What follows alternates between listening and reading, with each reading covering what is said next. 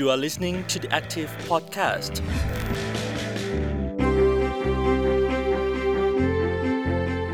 สวัสดีค่ะ คุณผู้ฟังต้อนรับสู่ The Active Podcast สัปดาห์นี้อยู่กับหลิงทัศนีประกอบบุญค่ะ ในช่วงเทศกาลส่งท้ายปีเก่าต้อนรับปีใหม่แบบนี้ คงไม่ใช่แค่เทศกาลที่ใครต่อหลายคน ยกให้เป็นเทศกาลแห่งความสุขเท่านั้นค่ะ แต่น่าจะเป็นโอกาสที่หลายต่อหลายคน จะได้ทบทวนย้อนมองตัวเราเอง รวมไปถึงสิ่งรอบตัวในช่วงปีที่ผ่านๆมา ไปพร้อมกับการฟื้นฟู ทั้งความฝันความหวังที่จะก้าวเดินกันต่อในปีใหม่ด้วยอย่างมีความหมายนะคะ ต่อมุมมองนี้ค่ะ วันนี้หลิงก็เลยจะพูดคุยกับนายแพทย์โกมาศจึงเสถียรทรัพย์ผู้อำนวยการศูนย์มนุษยวิทยาสิรินทรองค์การมหาชนค่ะ สวัสดีค่ะ คุณหมอคะสวัสดีครับ คุณหลิง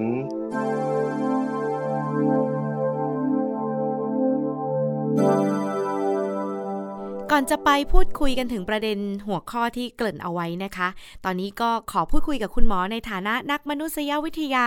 ถึงความสำคัญที่มาของประเพณีปีใหม่ บนหลักของมนุษยวิทยาก่อนเลยค่ะ คือ เรื่องวัฒนธรรมที่เกี่ยวข้องกับปีใหม่เนี่ยก็อาจจะแตกต่างกันไปตามแต่ละสังคมนะครับ ค่ะ ผมเคยคุยกับเพื่อนที่เป็นชาวญี่ปุ่นเนี่ยนะในคืนวันสิ้นปีเนี่ยเขาก็ตั้งข้อสังเกตนะว่า ในวัฒนธรรมการเขาน์ดาวน์ที่มีการส่งเสียงร้องเพลงหรือว่าลื่นเริงกันแบบเอตโลอย่างนี้เนี่ย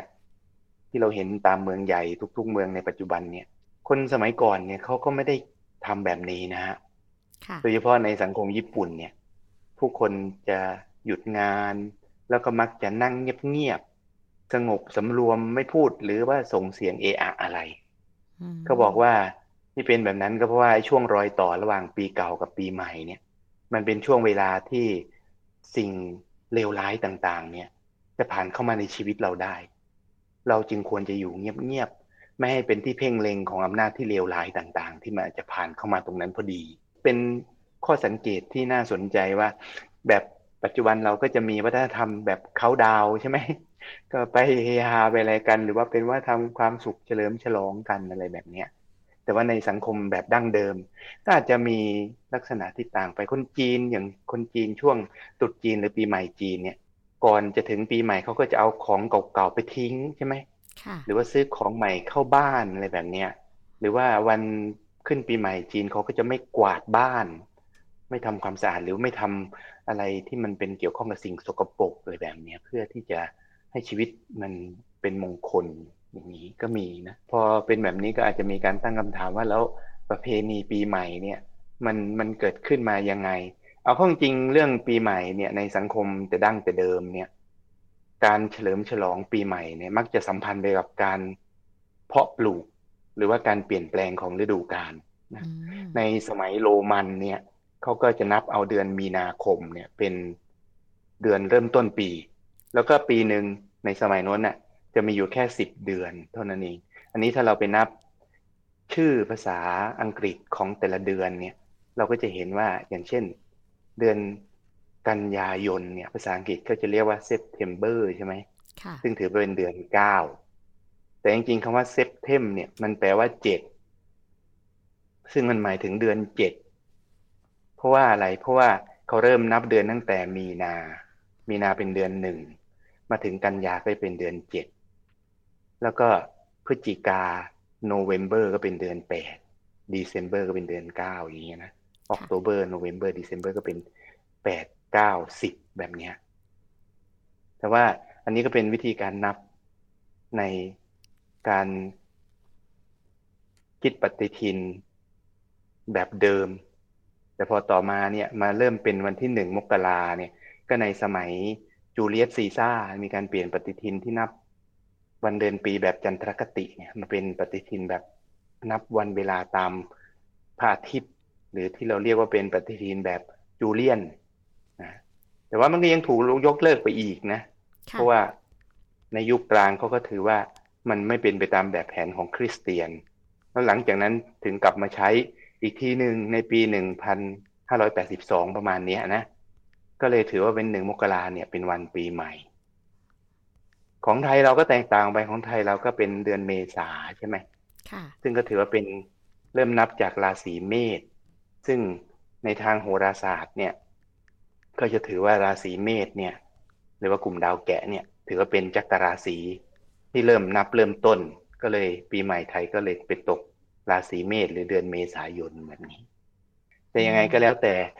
ไม่ว่าจะเป็นปีใหม่นับในช่วงไหน เป็นการเปลี่ยนแปลงฤดูการเริ่มต้นฤดูการผลิตใหม่ หรือว่าจะเป็นเรื่องอะไรก็แล้วแต่ ความหมายของวันที่หนึ่งมกราหรือวันปีใหม่เนี่ยก็อาจจะเปลี่ยนแปลงไปแล้วแต่ยุคแต่สมัยนะ บางทีก็เป็นเวลาของความสงบ เวลาของการเฉลิมฉลอง หรือเป็นเวลาของการทบทวนอย่างในปัจจุบันเนี้ยเราก็จะถือว่าปีใหม่ก็เป็นช่วงเวลาที่เราจะกลับมาทบทวนตั้งหลักใหม่ให้กับชีวิตอย่างนี้ใช่ไหม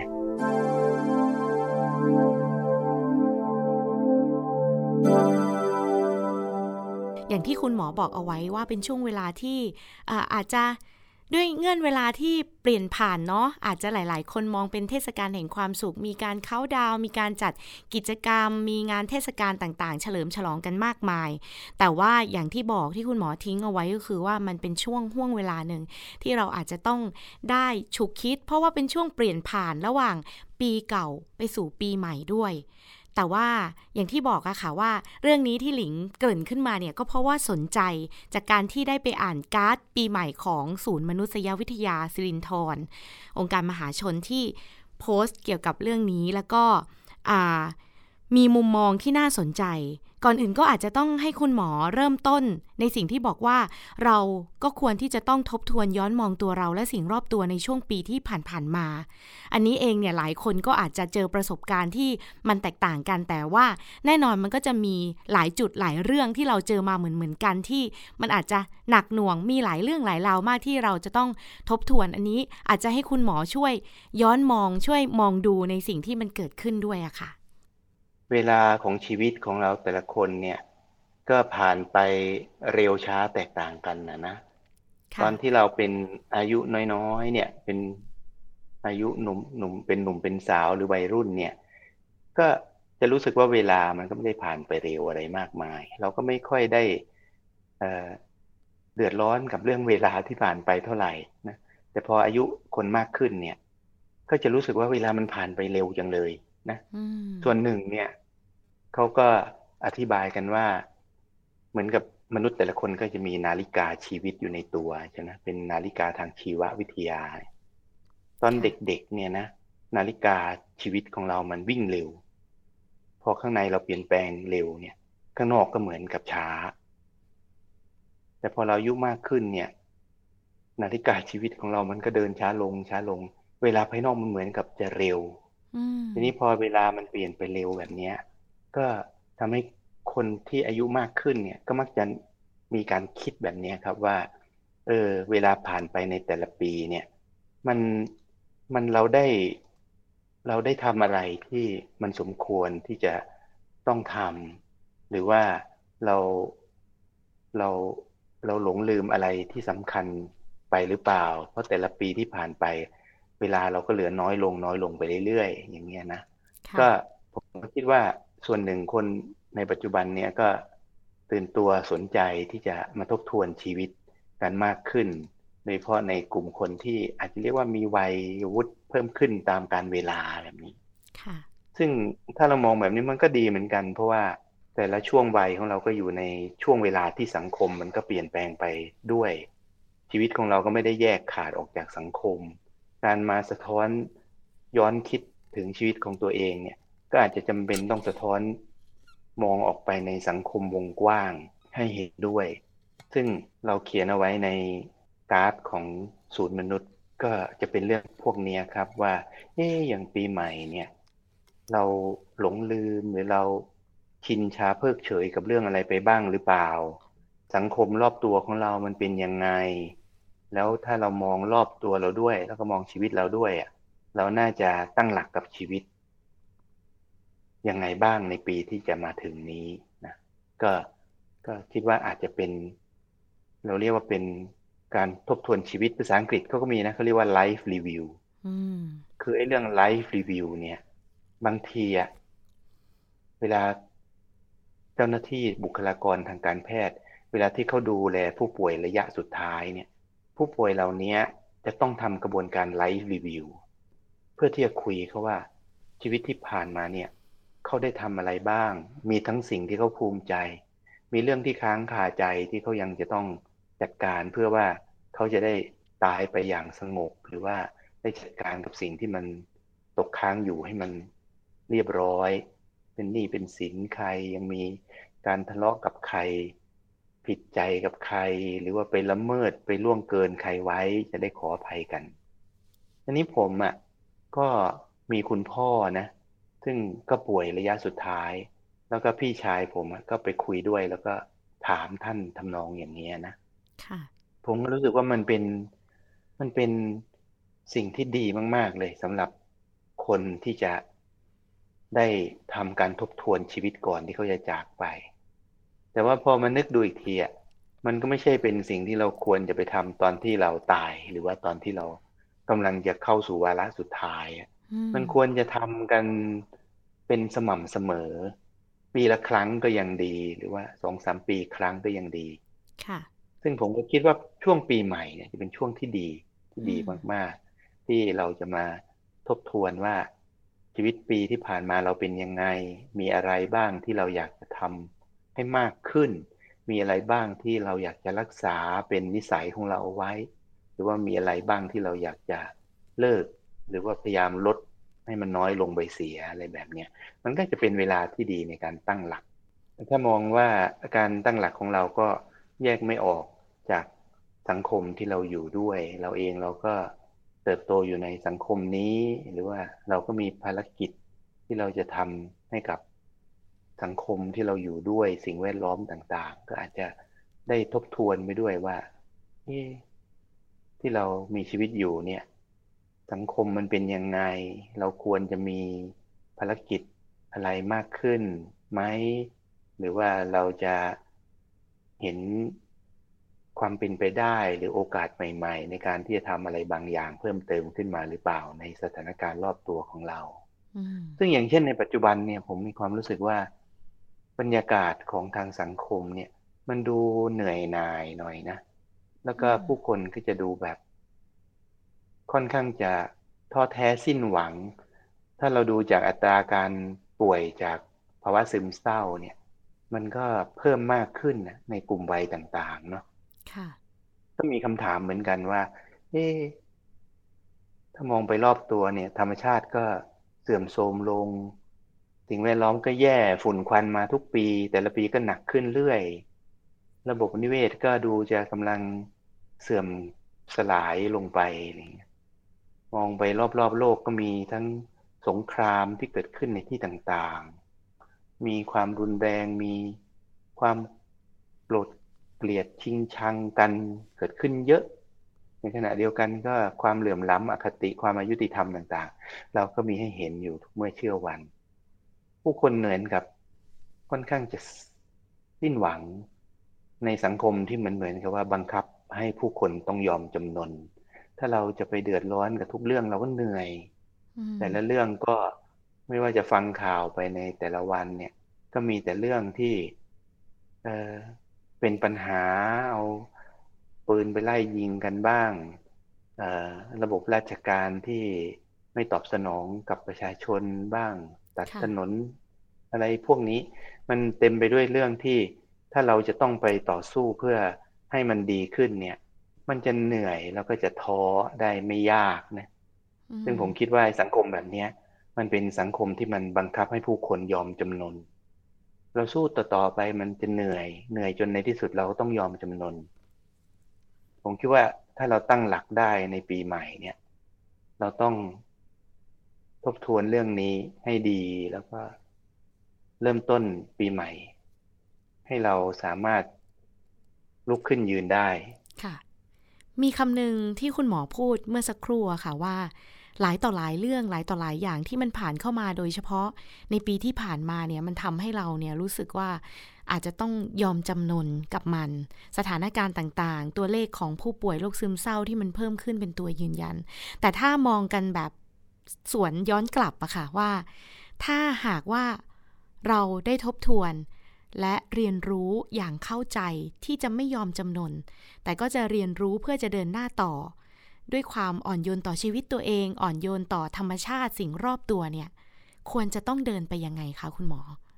ถ้าเรามีเวลาได้ตั้งหลักเนี่ย เราอาจจะเห็นค่ะสิ่งต่างๆได้ชัดขึ้น แล้วก็เห็นเงื่อนไขความเป็นไปเป็นมา หรือเหตุปัจจัยต่างๆ ที่มันประกอบกันขึ้นมาเป็นสภาวะที่เรา เผชิญอยู่ได้ชัดขึ้นทีนี้ปัจจัยต่างๆเหล่านี้มันก็จะมีทั้งไอ้ที่เราไปทำอะไรกับมันได้ กับสิ่งที่เราไปทำอะไรกับมันไม่ได้ค่ะซึ่งผมคิดว่าตรงเนี้ยเป็นหัวใจก็คือว่า เราเข้าใจโลก แล้วก็ยอมรับความเป็นไป แต่เราไม่ยอมแพ้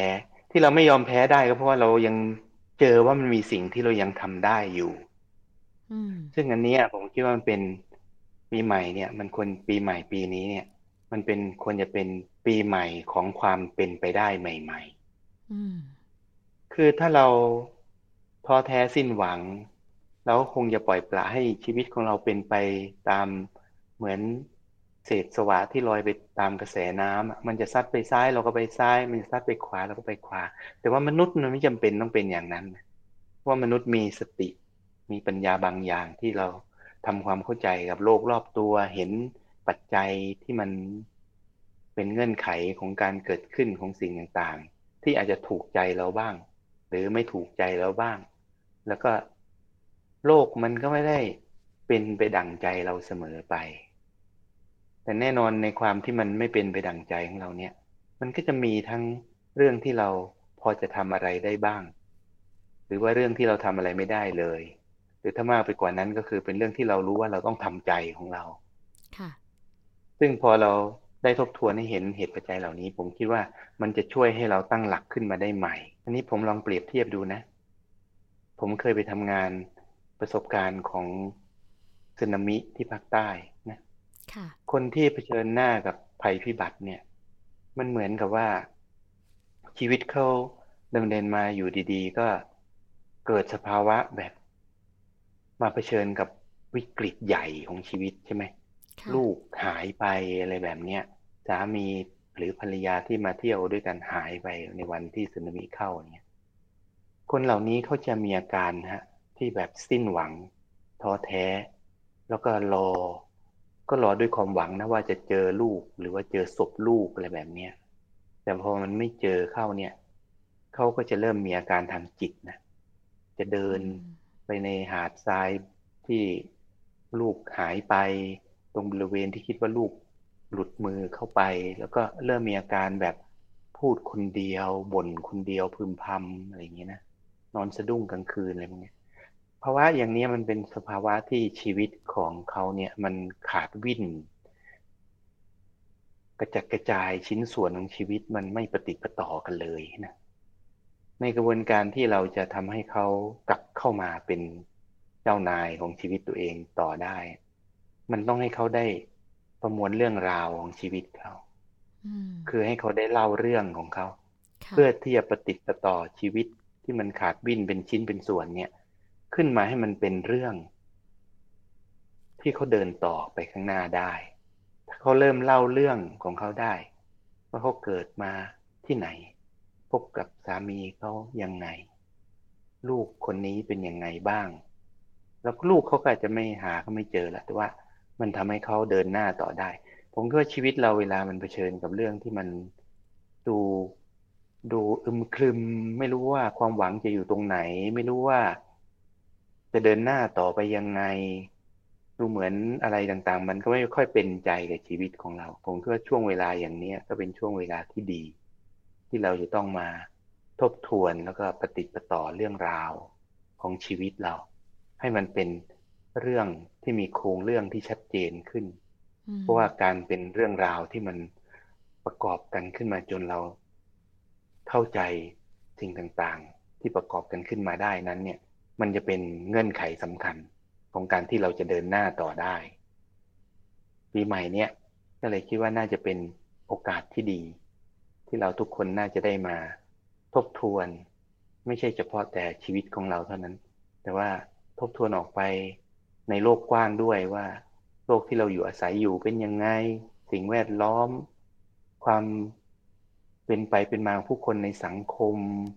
สิทธิเสรีภาพ ความเป็นอยู่ของผู้คนในสถานที่ต่างๆ ที่เราพอจะได้รับรู้ อคติความขัดแย้ง ความรุนแรง ความเกลียดชังอะไรต่าง ๆ เหล่านี้เพื่อที่ว่าเราจะได้มาแสวงหาความเป็นไปได้ ที่มันจะเปิดโอกาสให้เราเดินหน้าต่อในปีใหม่ได้อย่าง รู้ว่าเราจะมีชีวิตอย่างมีความหมายต่อไปในอนาคตได้ยังไง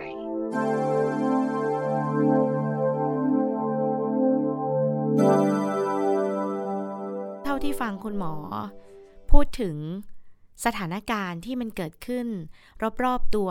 ของเราเองของเพื่อนร่วมสังคมด้วยที่มันจะเจออะไรที่หนักหน่วงหลายด้านมากที่เข้ามาปะทะอะค่ะ ถ้าหากไม่ใช่แค่เรื่องการทบทวน แต่สิ่งที่เรามองว่ามันจะเป็นการเยียวยาเราได้ เพื่อไม่ให้มันหนักมากไปกว่านี้ เพื่อให้เราสามารถที่จะเดินต่อไปได้อะค่ะ การเยียวยาตัวเองเนี่ยควรจะพอจะมีวิธีการ ให้เราเนี่ยสามารถที่จะเยียวยาตัวเราเองได้บ้างไหมคะ สถานการณ์ต่างๆ ที่มันดูเหมือนกับเหมือนกับรุมเราเราอยู่มากมายทุกวันนี้เนี่ยนะ มันสัมพันธ์ไปกับสังคมข้อมูลข่าวสารที่เราเข้าไปเกี่ยวข้องด้วยนะค่ะมีนักปรัชญาชาวเกาหลีที่ทำงานอยู่ในเยอรมันเนี่ยเขาได้เขียนหนังสือ ชื่อว่าสังคมข้อมูลข่าวสาร Information Society ก็บอกว่าในความท่วมท้นไหลบ่าของข้อมูลข่าวสาร ที่มันทำให้เราอะบริโภคข้อมูลแล้วก็เร็วมากมีการหมุนเวียนเปลี่ยนเรื่องเข้ามา เราลูดมันพ้นจากหน้าจอเราไปก็เรื่องใหม่ก็เข้ามาแทนที่ทันทีเนี่ย ค่ะ มันชีวิตมันเหมือนกับถูก เติมด้วยข้อมูลข่าวสารจำนวนมากอย่างต่อเนื่องอืมซึ่งเขาบอกว่าให้ชีวิตในลักษณะเนี้ยมันทำให้เราไม่มีห่วงเวลาที่มันว่างอืมคือเขาไม่ได้ใช้คำว่าว่างหรอกนะ เขาใช้คำว่า constructive form of negativity คือมันเป็น negative อะมันชีวิตมันมีแต่ positive คือของมันเข้ามาเข้ามาเข้ามา แต่ว่าเราไม่มี ห่วงเวลาว่างอะไร เหลือพอที่เราจะอยู่กับตัวเราเอง และที่สำคัญอยู่เพื่อที่จะเชื่อมโยงสิ่งที่ปรากฏอยู่กับเราณ ปัจจุบันเนี้ยค่ะไปยังเรื่องราวที่มันมีคุณค่าหรือมีความหมายที่มันกว้างใหญ่กว่า การบริโภคข้อมูลแบบหมุนเวียนเปลี่ยนหน้ากันมาอยู่ตลอดเวลาอืมเราไม่สามารถเชื่อมโยงสิ่งที่เรามีชีวิตอยู่กับคุณค่า ที่สูงขึ้นมหรือความหมายที่มันกว้างใหญ่กว่าทุกเมื่อเชื่อวันนะอันนี้ผมก็คิดว่าเราก็อยู่ในสังคมแบบนั้นแหละแล้วก็ส่วนหนึ่งที่เราจะต้องแสวงหาการเยียวยาตนเองก็คือแสวงหาความหมายของการมีชีวิตอยู่ ความหมายของงานที่เราทำความหมายของสิ่งที่เรารับรู้มาในแต่ละห่วงเวลาในแต่ละนาที ซึ่งถ้าเราไม่มีช่วงที่เราจะได้สะท้อนย้อนคิดอะไรบ้างเนี่ย มันก็จะท่วมท้นของเรามาอยู่เรื่อยอยู่ตลอดเวลาจนคุณค่าบางอย่างชีวิตก็สูญหายไปค่ะทีนี้ผมคิดว่าช่วงปีใหม่นี่ก็อาจจะเป็นช่วงเริ่มต้นที่ดีเหมือนกันนะ ในการที่เราจะอยู่นิ่งๆ การไปเฉลิมฉลองก็ก็มีประโยชน์เหมือนกัน เพราะว่า เรามีเพื่อนมันก็ช่วยให้เราได้ใช้เวลากับคนที่เราผูกพันไปด้วย แต่ว่านอกเหนือจากการไปเข้าดาวไปเฉลิมฉลองอะไรกันมาแล้วเนี่ย ผมคิดว่าการที่ได้ทบทวนตัวเองอยู่นิ่งๆกับตัวเอง มีเวลาที่จะเชื่อมโยงสิ่งที่เราทำกับคุณค่าที่เรา เราแสวงหาก็อาจจะช่วยในการเยียวยาเราได้ด้วยเหมือนกันนะ คือปัจจุบันเนี่ย ทุกอย่างเราจะทำค่อนข้างจะเราจะรับรู้เร็ว เราจะทำเราจะทำอะไรเร็ว ใช่ไหมเพราะว่าสังคมปัจจุบันมันเน้น productivity อะถ้าคุณทำไม่เร็ว คุณทำไม่ทัน คุณทำไม่ได้ตามเป้าหมายที่ถูกกำหนดไว้อะคุณก็คุณก็เฟลคือคุณก็ล้มเหลวค่ะเนี่ยในเรื่องของการชะลอให้ช้าเนี่ย เราจะหายไปหมดเลยนะ ยกตัวอย่างเช่น เราจะไม่ทำงานศิลปะกันนะศิลปะที่ทำให้เราได้อยู่กับตัวของเราเอง หรือว่าเราจะไม่ได้ทำเราจะไม่ทำงานพวกหัตถกรรม เย็บปักถักร้อยอะไรแบบเนี้ยหรือว่า การทำงานช่าง ผมเป็นคนที่ชอบทำเรื่องช่างไม้อืมเวลาที่เราได้ทำงานพวกหัตถกรรมพวกนี้ หรือเป็นงานที่ใช้มือทำเนี่ย ใจของเรามันจะจดจ่ออยู่กับงานที่เราทำด้วยร่างกายของเราเองค่ะโลกมันจะชะลอตัวลงแล้วก็มันจะเนิ่นช้าลงกับวิถีชีวิตของเราด้วย ผมคิดว่าเรื่องพวกนี้มันก็สูญหายไปเยอะ ถ้าหากว่าเป็นไปได้ก็ปีหน้าฟ้าใหม่เนี่ย ผมก็คิดว่า เราก็ควรจะได้มีการแบ่งเวลา ที่จะมาทำงานเพื่อที่จะเยียวยาตัวเอง ไม่ว่าจะผ่านการทบทวน ผ่านการฟื้นฟู มิติทางจิตวิญญาณ ผ่านงานทางด้านศิลปะหัตถกรรม งานช่างงานอดิเรกที่ไม่เร่งรีบไม่เร่งรัด แต่ทำให้เรามีเวลาที่จะให้กับตัวเอง เยียวยาความรู้สึกนึกคิด แล้วก็อยู่กับโลกของความสงบมากขึ้น อันนี้ผมคิดว่าสำคัญแล้วก็คิดว่าน่าจะสำคัญมากขึ้นมากขึ้นในโลกที่ข้อมูลข่าวสารมันท่วมท้นไหลบ่ามา ให้เราต้องเสพทุกเมื่อเชื่อวันแบบนี้ด้วยฮะ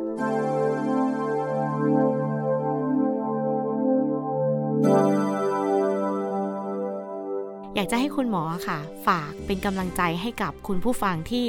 อาจจะกำลังวางเป้าหมาย ทบทวนสิ่งที่จะเดินไปข้างหน้า เพื่อที่จะเป็นกำลังใจให้กับทุกๆ คนไปด้วยอะค่ะ ก็คิดว่าชีวิตของเราอาจจะมีเวลาที่ขึ้นลงบ้างเป็นธรรมดานะสังคมก็เช่นเดียวกัน แต่สิ่งหนึ่งที่ผมคิดว่าเราจะต้องรักษาเอาไว้ก็คือ ความรู้สึกว่าเรามีความหวังทีนี้ความหวังเนี่ย มันจะมานั่งคิดลอยๆไม่ได้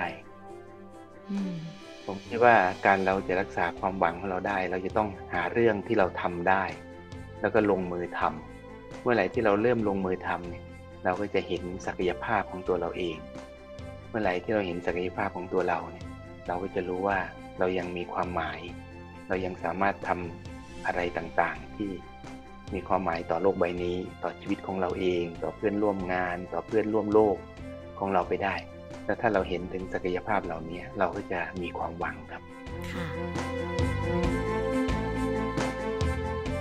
ค่ะสำหรับวันนี้ก็คงจะลาคุณผู้ฟังไปพร้อมกับพร ที่ขอให้ทุกคนนั้นได้เดินไปข้างหน้าตามความฝันความหวังของตนเองได้สำเร็จในปีหน้าและก็ปีต่อๆไปด้วยค่ะ ขอบคุณคุณหมอมากเลยค่ะ ขอบคุณครับ ขอบคุณที่เชิญมานะครับ ค่ะ สวัสดีค่ะ You are listening to the Active Podcast.